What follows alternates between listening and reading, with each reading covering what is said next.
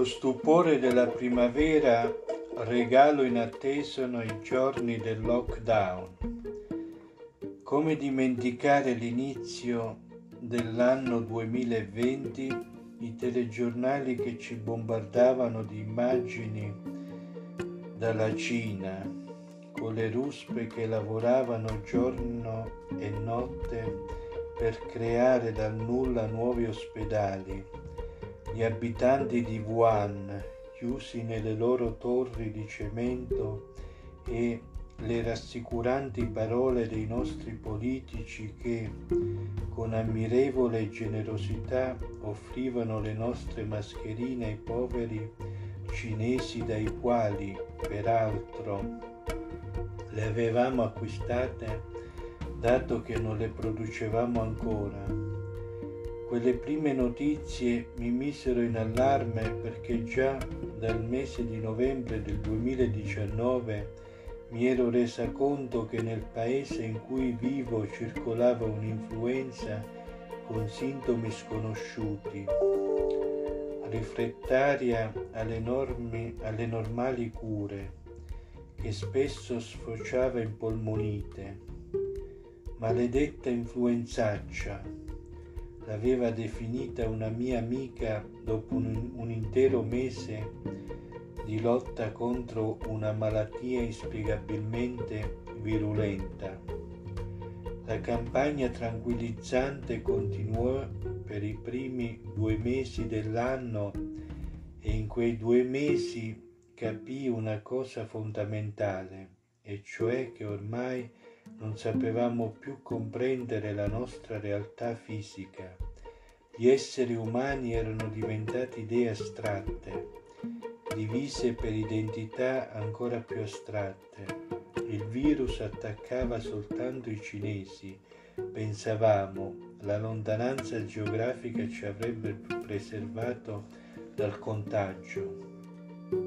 In realtà sarebbe bastato riandare indietro nel tempo per renderci conto che le epidemie hanno sempre fatto parte della storia umana e che per le forze della natura noi siamo soltanto grandi mammiferi. Non importa se abbiamo due lauree, se siamo a capo di un'importante azienda, se siamo dei geni dell'informatica. Per un virus siamo soltanto degli esseri viventi di cui saggiare la resistenza. Poi a febbraio improvvisamente con la scoperta del paziente 1 il panico è scoppiato anche da noi e nel giro di poche settimane ci siamo trovati prigionieri delle nostre case, terrorizzati e impotenti davanti a un nemico che avanzava implacabile.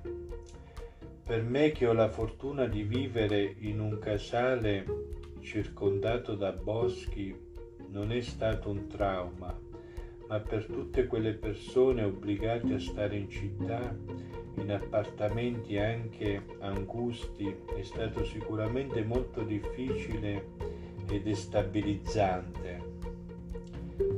Che cosa posso fare? mi sono chiesta allora. In che modo posso lenire il senso di claustrofobica angoscia di chi è costretto giorno e notte tra quattro mura, pensando al contrasto che stavamo vivendo, la risposta mi è venuta abbastanza spontanea.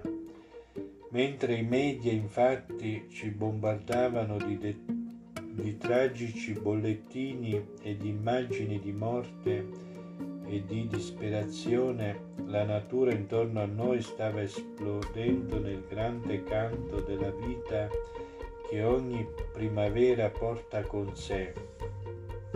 Proprio di questo che bisogna parlare, ho pensato, del fatto che la vita è sempre più forte della morte e che se impariamo a osservarla con mente e cuore aperti in un momento di estrema difficoltà come questo, può far germogliare in noi dei semi di speranza, regalandoci lo stupore dell'inatteso e la commozione per la bellezza nascosta che ci vive accanto, Susanna Tamarro.